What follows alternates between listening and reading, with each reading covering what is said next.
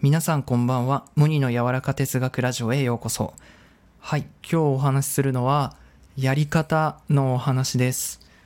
まあ、あの、やっぱり何でもそうだと思うんですけど、自分にとって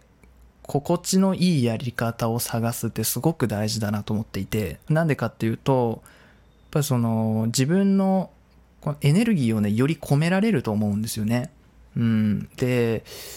だから、その自分のやり、あの、やりやすいやり方とかを探すっていうのはすごく大事で、何の活動においてもそうだと思うんですけど、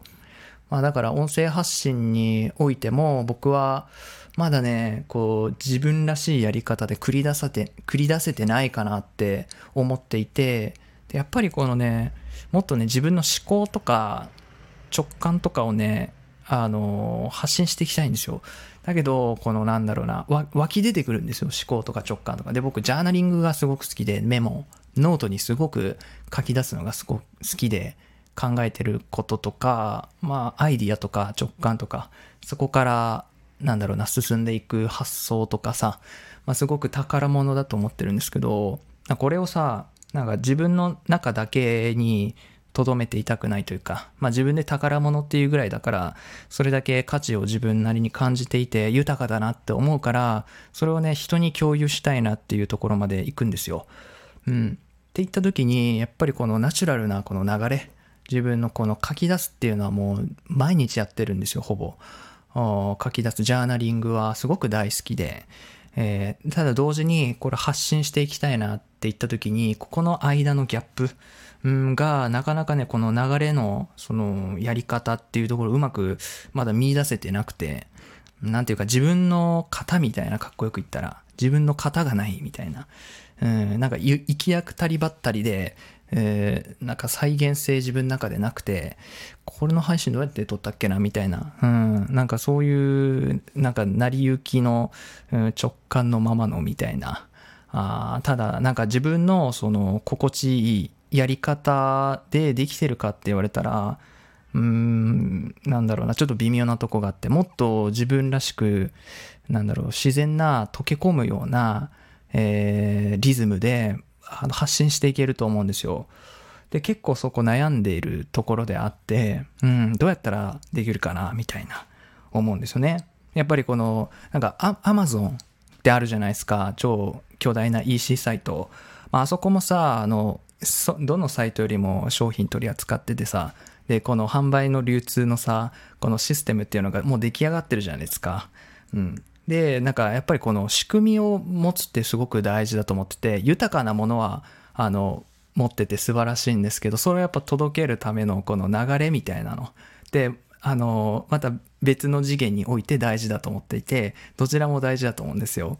うん。だからこの自分の中で言ったら流れっていうか型っていうか仕組みみたいなシステムって言ったらちょっと硬いんですけどなんかそういうものをもっと模索していきたいなみたいな。やっぱそれってトライアンドエラーのこの反復だし試して仮説を立てて、えー、試してみてああもっとこうやったら心地いいかなナチュラルだな力使わずになんか楽しくできてるかなみたいな。そういうなんか自分の願望というか率直なえー、気持ちに向き合いながらこう進んで、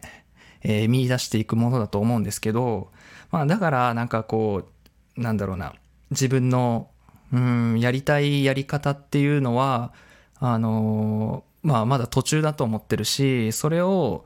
なんかもっと日常に溶け込んだら、この音声発信だけじゃなくて、まあ、他にね、いろいろ自分の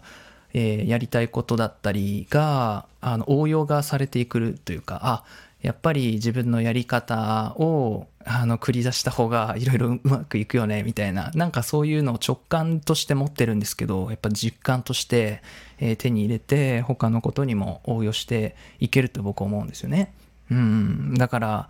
なんだろうな。僕結構ルールとかが苦手であらかじめ決められたルールに従ってやるみたいなのがすごく苦手で、だからそういうのあんまり見ずに自自己流で始めて、あ、そうなんですかみたいな、あ、そうやってやるんだみたいな結構後から気づいたり、まあなんか学生時代とか怒られたり、まあ社会人とかなってから結構なんかやばいミスしたり、